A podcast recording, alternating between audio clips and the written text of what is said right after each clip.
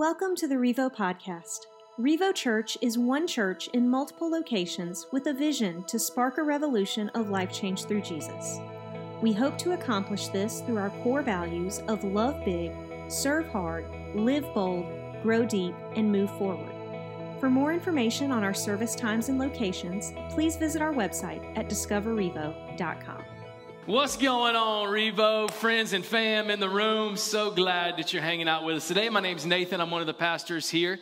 And uh, man, thanks for being here today. If you're watching us online, YouTube, Facebook, uh, through the website or Vimeo, we're glad you're here.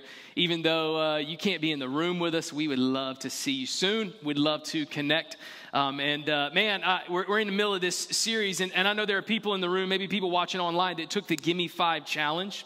And so that was on Easter. Uh, we asked everybody, like, like, if you don't have a church home, just give me five like five Sundays in a row, let's just see what God can do, right? Let's just see what, what God can do in your life. Maybe over these five weeks, you will find exactly what you were looking for. So, this is week four.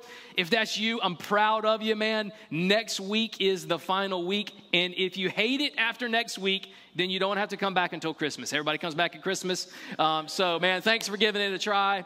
Uh, if you didn't think my jokes were funny, you're wrong. Go find another church, right? Just kidding.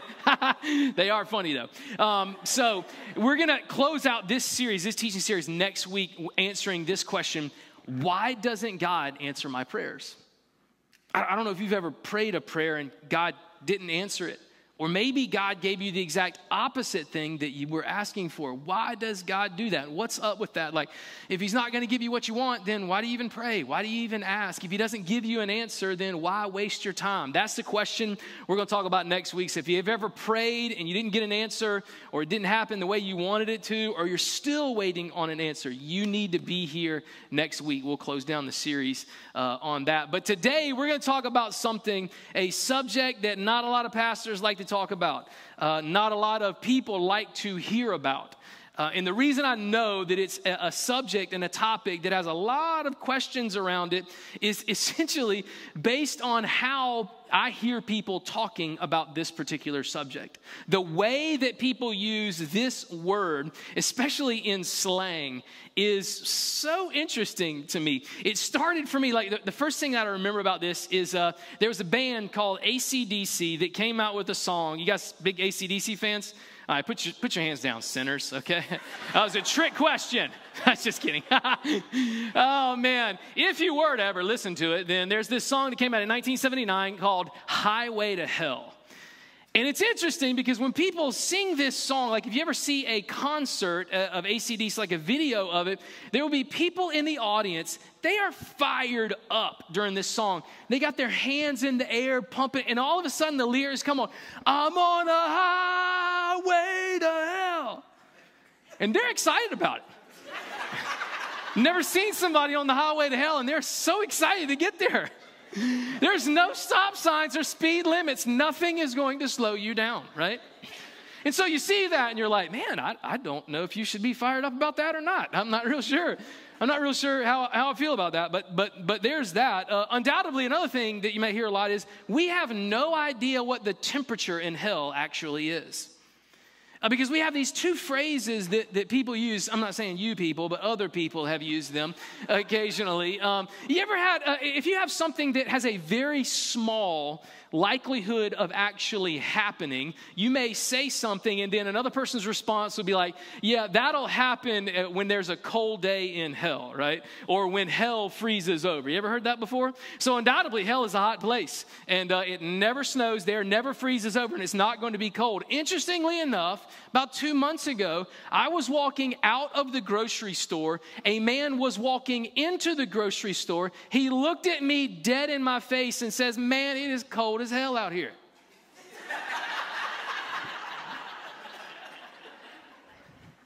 it can't be both, okay?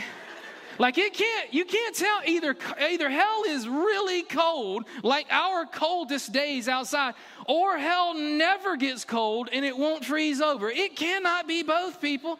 We got to find, we have no idea what we're talking about. We, we don't. Have you ever heard somebody talk positively about hell? I've heard people uh, that I guess they've just accepted the fact that they're going to go to hell when they die, and they'll say phrases like, Well, it, it, I'm going to go to hell, but at least when I get there, all my friends will be there and it'll be a party. Uh, it's almost like the idea of hell is there's this place where you can go that you can do everything that God won't let you do here, and there will be no consequences for it. And so, if that's what hell is, then sign me up, and all of my friends are going to be there, so I'm looking forward to it. That, that's some people's mentality that they have around hell. And so, there's just a, a lot of misconceptions, a, a lot of things that people will say, and it just lets you know, man, there are some questions that need to be, to be answered uh, about hell. They did a, a study in evangelical churches in America, and, and hell is one of the least talked about topics in all of churches. And they found this out because they said pastors don't like to talk about hell, and, and no one sitting in the audience actually likes to be lectured on hell. I, I, don't know if you've ever been at a church like that before where like the, the, the preacher talks about hell and, and talks about hell a lot and, and it can be uncomfortable and people will say that hell is a very divisive issue and like how dare you say that, that somebody else is going to go to hell but you're not and, and you think you're right and you have the only way and unless you do what, what you want to do or believe in what you believe in then nobody else goes there. Like there, there's just a, a, a more positive mentality would be, just be to think well, God's going to let everybody in, right? I mean, everybody's going to go to heaven. There, there is no hell. Surely a good God would not allow people to go to hell. He wouldn't, he wouldn't let that pass on, on that. But the reason why I think that, that a lot of people don't like to talk about the subject and, and, and people don't like to hear about it is because of, of bad experiences on how people have talked about it in the past. Because normally, when people talk about hell or a preacher preaches on hell, they will spend the entire service trying to beat you up over it, right? They're clenching their Bible and they're swinging it at you and like sweating profusely and lots of yelling. That's, that's a given in a hell message. There has to be lots of yelling. And he's like, hell, fire, and brimstone. And I'm like, bro, by the way, you're sweating. Like, you're halfway there, bro. like, I don't know. I don't know. This is getting crazy. And so no one wants to get come to church and get beat up, right? And, and then and then other people will, will when they talk about hell, they look at people and say, because you're bad people, that's where you're gonna go. Because you're sinners and because you don't do the right thing. I don't know if you ever heard that. Your boy right here is different. We're gonna talk about hell in a different way. I wish that I could take credit for this, but this is actually how Jesus talked about hell every time he talked about hell. So Jesus never brought up the subject of the topic of hell to beat people up. He never would take the topic of hell to look at people that were far from God and say, and that's where you're going. If you don't stop sinning, if you don't get on the right track, then that's where you're going to spend eternity. See, Jesus talked about hell for one sole reason to keep people out of it. That's all he taught. It wasn't a guilt trip, it wasn't fear, it wasn't trying to scare people into making a decision or make them feel guilty about what they did the night before so that somehow they could sign a connection card and get their name on the roll. It was none of that. Jesus didn't care about any of that. It was all about making sure people were clear so that people would never end up there. And so that's what I want to talk about today. We're going to talk about what Jesus talked about when Jesus talked about hell and answer the question what's the deal with hell? What, what, what is, where, what, what, what's the subject? What's going on? Is it real? Is it not? What's it like? Like, where, when is it? Where is it? How, how does this play out? And Jesus tells us this story in Luke chapter 16. If you have your Bible, let's do Luke chapter 16. You can open up the app, all the notes will be there, or the words will be on the screen. But Jesus tells this really powerful story uh, about hell, and he tells it from the perspective of someone that dies and spends five minutes there. He gives us a narrative of the first five minutes of what it's like when you die. Really powerful story. In Luke chapter 16, this man gets a, a taste of what hell is really all about. And in verse 19, here's how Jesus tells the story uh, There was a certain rich man who was splendidly clothed in purple and fine linens, and who had lived each day in luxury. At his gate, the, the, the fence outside of his property, lay a poor man named Lazarus who was covered with sores. As Lazarus lay there longing for scraps from the rich man's table, the dogs would come and lick his open sores. Finally, the poor man died and was carried by the angels to be with Abraham. The rich man also died and was buried, and his soul went to the place of the dead. In the Greek, that's the Hebrew for Hades or hell. There in torment, he saw Abraham in the far distance with Lazarus at his side. There's four things if you're if you're taking notes, you're jotting down notes. Again, all these will be in the app, but four reasons why Jesus tells this story. There's four reasons why he is so clear and so urgent about the topic that we're going to talk about today. The first one is this you got to get this. If you don't get this, the rest of it does not make sense and you really won't care. Ready? Number one, write this down, jot it down. Everybody dies. Everybody dies. I know what some of you are thinking. How much did you pay for your seminary to learn that, right? Everybody dies, right? It seems like a no brainer. But without this, like this is the, the starting point. First and foremost, Jesus wanted to drive home the point every person dies. And he does this by setting the table, giving a contrast between two individuals. There was this rich man, right? He was dressed in fine clothes, had everything that he wanted, ate all the fine foods, lived in a great house, very secure, had great health, great health care, all the things that a person would, would want. He lived life to the fullest here on earth, did not have a single need. And then scripture said, but there was a man named Lazarus that was sitting outside of his gates that would have been the total opposite. This man was homeless. He had nothing. His health was deteriorating. He longed just for the scraps. Imagine that, like just going to a trash can at, at a restaurant and just trying to dig out like a, a, piece of pizza crust that someone threw away. That's how hungry he was. He's like, man, if, if that rich guy would just take his trash out, I can go through it and, and eat whatever he le- had left over. That's how desperate he was. Very different guys, different socially, different. Everything about their life was different. And then Jesus pulls a fast one. He says, guess what? Both of them died. You wanna know why? Because everybody dies. I don't care who you are, I don't care where you live, I, don't care what your history is or what your background is. Like there's a lot of different people in the room. Like, like there are people that they, they, they're convinced like they, they want to live the most healthy life possible while they're here on earth. They want to diet, they want to exercise, uh, they want to take care of themselves and, and like they're lean, they're muscular, they're, they're healthy, like however they would describe it. Um, these are the people, like they're, they're both sides of the spectrum, but these are the people, and you know who you are.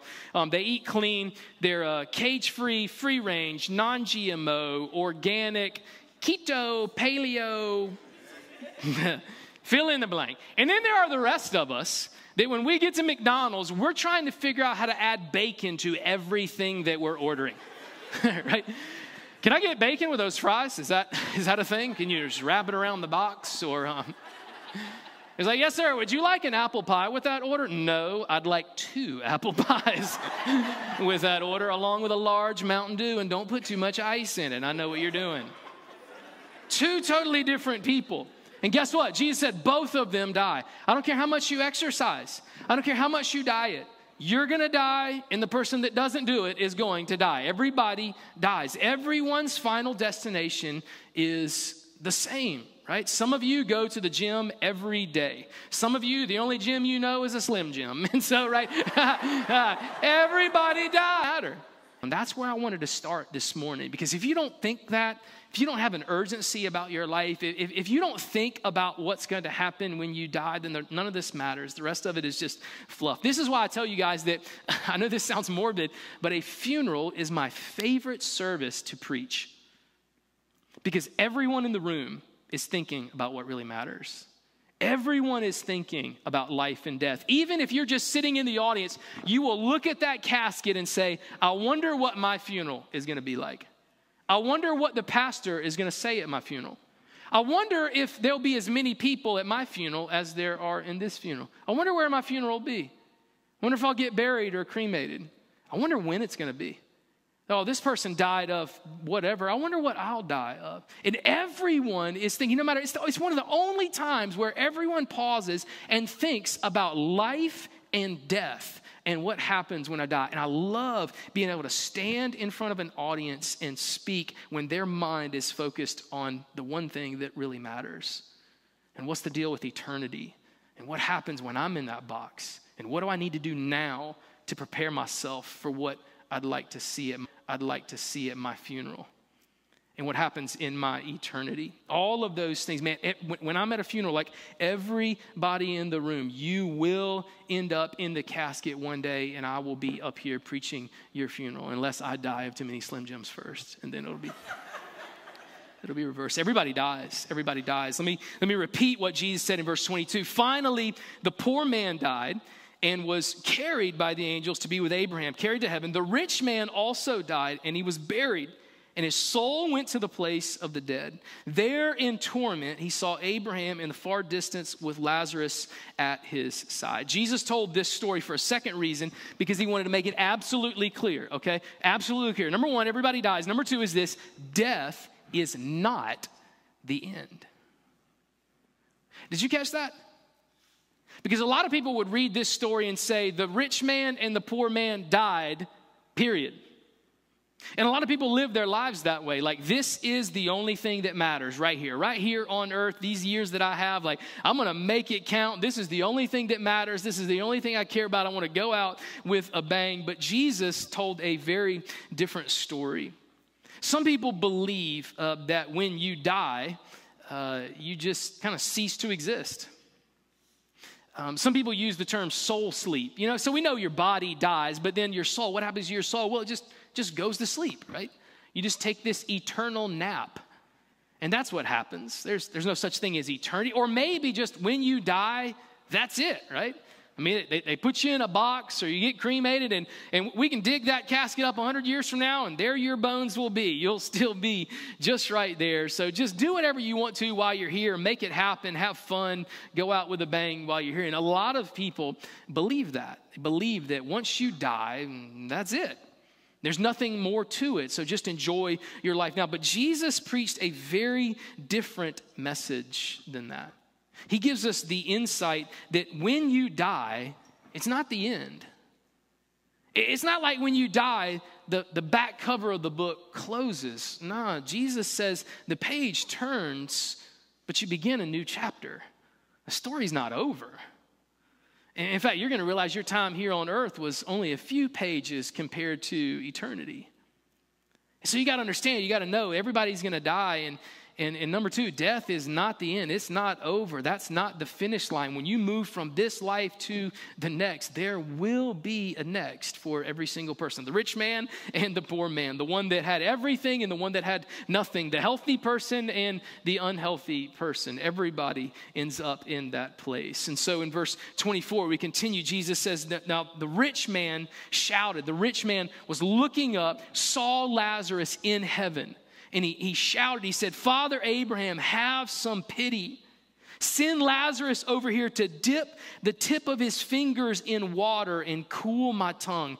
I am in anguish in these flames. Here's the third thing Jesus makes really clear, and there's a lot of misconceptions about this. I don't want you to be fooled. Number three is this write it down. Hell is real, it's not make believe, it's not a state of mind, it's not a metaphor. Uh, it, it's not just some dude standing there with a little black pitchfork and horns and a tail. Look at the language that Jesus uses. The way he describes it is, is, just, is just vivid. Like, this isn't just make believe, this isn't just a state of mind. And he talks about he's being tormented by the flames. And, and like, let's just talk about, because he just got there, okay? This isn't like after hours of dehydration that he's been down there. He says, he looks up and, and he says, Can you get just Lazarus to dip it? Think about how disgusting this is. Can he dip his hand in some water and then put his hand in my mouth? Look, you got to be thirsty to want that. And that's how he's tormented. That's how parched he is. That's how dry it is. That's how miserable it is. It's not make believe. Jesus writes it out vividly. And there are people today that believe, like, look, look, hell is not real. Uh, either we cease to exist when we die, or when we die, everybody goes to heaven. Uh, surely, right? God would not let people not go to heaven, right? He's supposed to be a loving, caring, and forgiving God. And, and, and, and people say, well, if you're not good enough to get into heaven, then some religions believe that you reincarnate, right? So you, you, you live another life or you come back as an animal or something different. And eventually, one day, you'll just keep living life after life after life after life after life. And, and one day, then, then you'll get to heaven and, and everything will be good. But, but, but hell itself is not real. Lots of people uh, think that. And one of the reasons why they think that is they struggle with this idea that a good and loving God would allow people to go to hell. How in the if it's torment, if it's that bad, Nathan, then if God loves us, then why would He allow people to go there? And they especially, I don't know if you've had this conversation with people, they especially get offended when they find out that the Bible says that there's actually one way to God. There's only one way to heaven, and that is through his son, Jesus Christ. You want to make somebody angry? You want to get called some names? you want to be called narrow minded and exclusive? Try to share with someone that there's one way to God, one way to heaven, and that is through Jesus Christ. You get called every name in the book, which always surprises me because you can see that in one of two different ways. Like some people will say there's one way to heaven, and they'll get mad at that. They'd be like, wait, there's only one way? How close minded is that? Like, I, hey, look, if that's the God you worship and there's only one way to heaven, I don't want anything to do with it. Like, count me out. That is so wrong. It is so mean. It is like, that's just not right. On the other hand, I'm over here like, wait, there's a way? You mean to, you mean to tell me there's a way? There's a road, and I don't have to pay for it? And it was a free gift from God. And there is a way. Yes, please. I'm, I'm t- give me the way. Only one way. Like, I'm fine with it. Like, I'm just glad there's a way. Are you kidding me? I'm a sinner. I deserve to be separated from God. I deserve eternity away from Him. But you're telling me there's a way? There's a gift? It's like this. This is the best way I can learn how to describe it. Today, what if you went home and you realized you won the lottery? And it was like $900 million. Here's the problem, though the lottery company calls you and they say, Look, you are the proud new winner of $900 million. Here's the problem though we only have it in $10 bills. That's a lot of $10 bills. And we're sorry to inform you that we only have it in stacks of $10 bills. And unfortunately, we don't have a Brink security truck. So if you want it, you're going to have to come to our office and get it. Now, how many of you are going to say, only $10 bills? Mm-mm. only poor people spend $10 bills. If you can't give it to me in 20s, I don't want your money. What's, uh, don't you feel like you're being a little exclusive to Benjamin Franklin? And I got to pick it up myself? You mean to tell me I got to rent a U-Haul and drive it to your office and pick it up yourself? You know what? I don't think it's worth it. You can keep your money. Nobody's going to say it. If that's you, call me. Immediately call me. Because I will drive, I will call that office and say, You tell me when, you tell me where, and I will bring that U-Haul truck and I will stack those $10 bills from the ceiling to the roof. I'll roll the window down on the way out the parking lot and say, I'm rich. Doesn't make any sense, does it? So, why would we look at God and say, wait, there's only one way? Hmm, you can have it then. Oh, there's only one. Oh, oh it's just Jesus? No, no, there needs to be more than one way. There needs to be more than one way to get it, me more than one path. Like, that's ugly. like, who would reject the greatest gift in the world because it didn't come packaged the way you wanted it? Nobody. But yet, this is what a lot of people will do when they're given the opportunity to accept a gift. I want a different gift. It's not something you're going to get a do over on later. It's a real place. In verse 25, but Abraham said, being comforted, and you are in anguish. And besides, there's a great chasm separating us. There's a huge span of, of, of, space and time separating heaven and, and, and hell. So no one can cross over to you from here, and no one can cross over from us from, from there. This, this rich man in hell is crying out. He's like, man, like, like throw me a lifeline, get me there, help me there. Like, let's let's make it happen. And, and Jesus gives us this the fourth idea behind this. Um, there are no second chances after death. It's the last thing, write down. Everybody is gonna die. Death is not the end, hell is real. And last, there are no second chances after death. Jesus wanted to make it very clear there is not a scenario where you die and you stand in front of God and God says, So, one more chance? So, which curtain do you want? Uh, wait, wait a minute. Before you decide, let me peel back this curtain and show you what's behind it. This man is begging that he be given another chance, begging that he would have another opportunity, begging that this would not be his fate. And the scripture is clear like, there are no second chances, man. The decisions that you make here on earth right now will determine what happens when you move from this life to the next. There will be no do overs.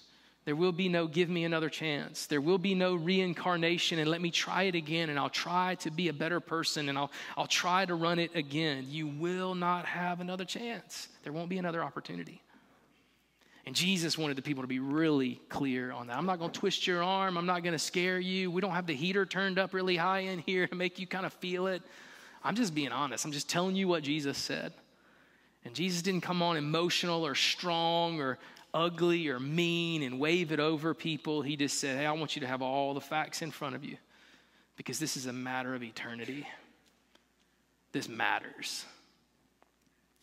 Here's how the, the story closes. He said, Then the rich man said, Please, Father Abraham, at least send him, send Lazarus to my father's home, for I have five brothers.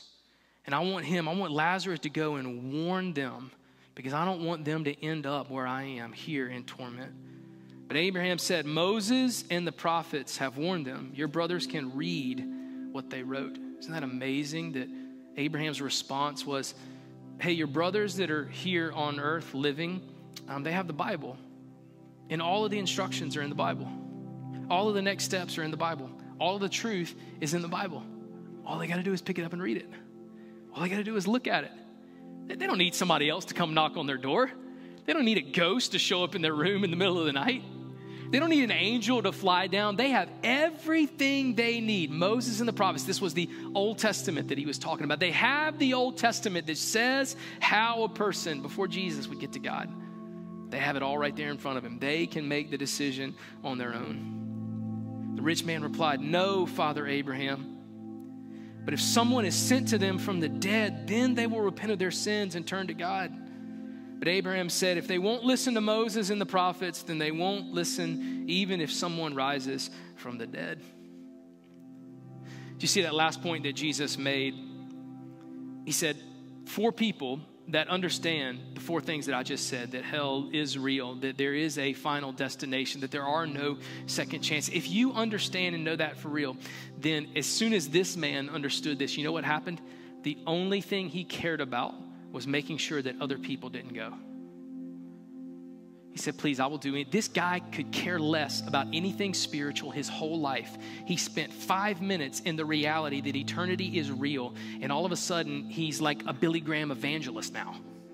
He's like, No, send me, send them, send anybody. Somebody's got to go tell them. My five brothers can't be here. My family can't go here. We can't do this. Like, we got to do anything. God, like, please, anything. Please make it happen. We don't want people to go here. And, Jesus closes it down with that, that, that, that when we understand these things, we ought to have an incredible urgency about our lives.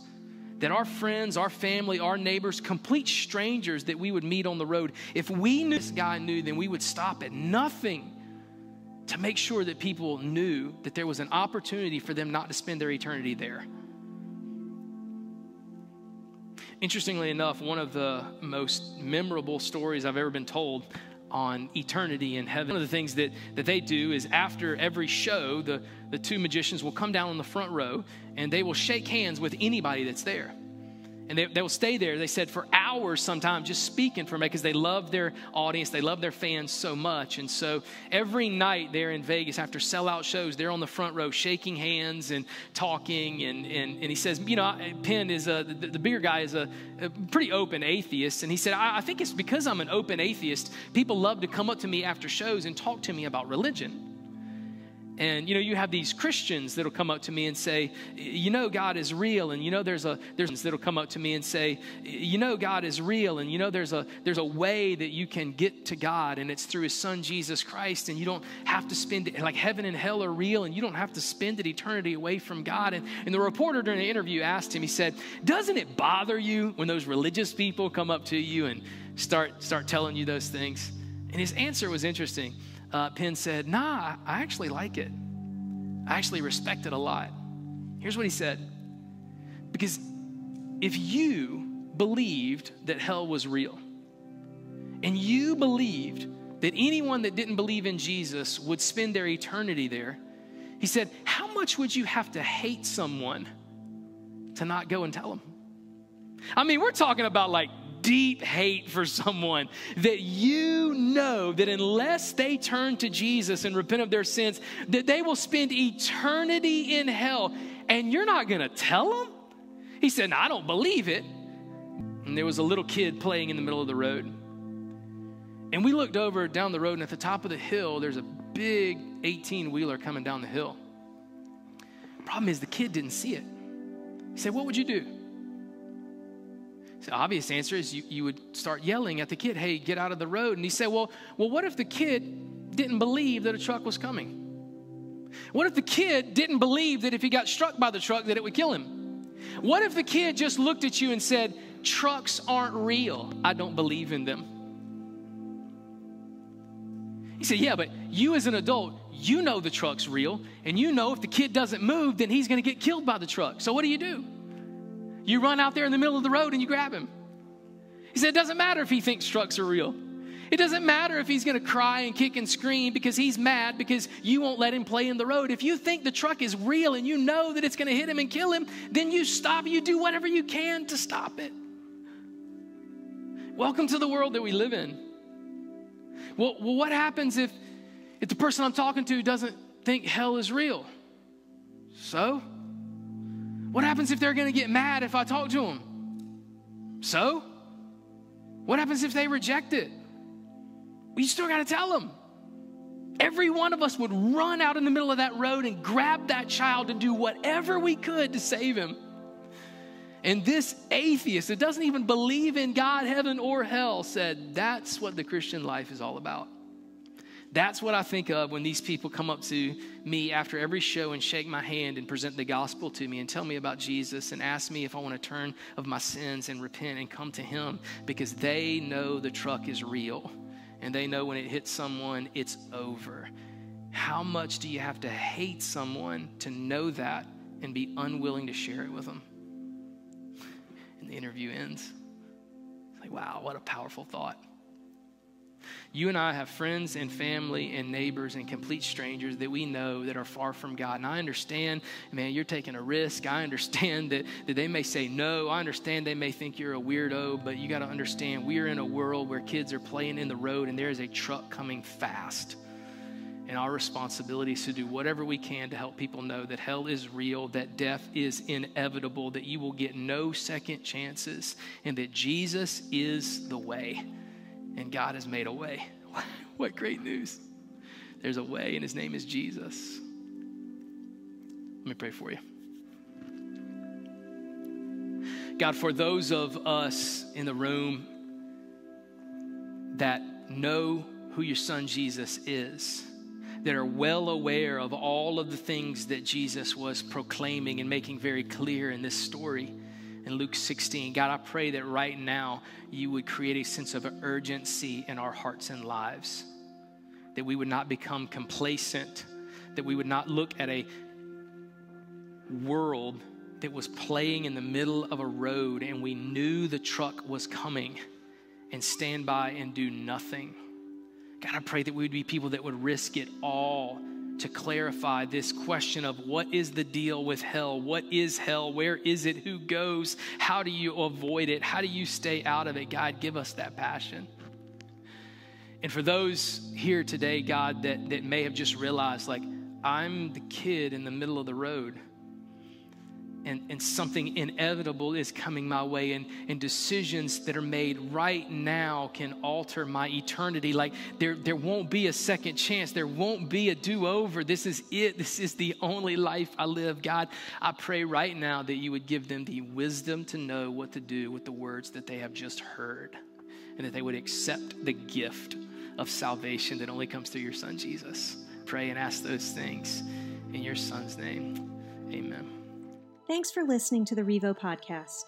We believe everyone has a next step to take in their relationship with Jesus.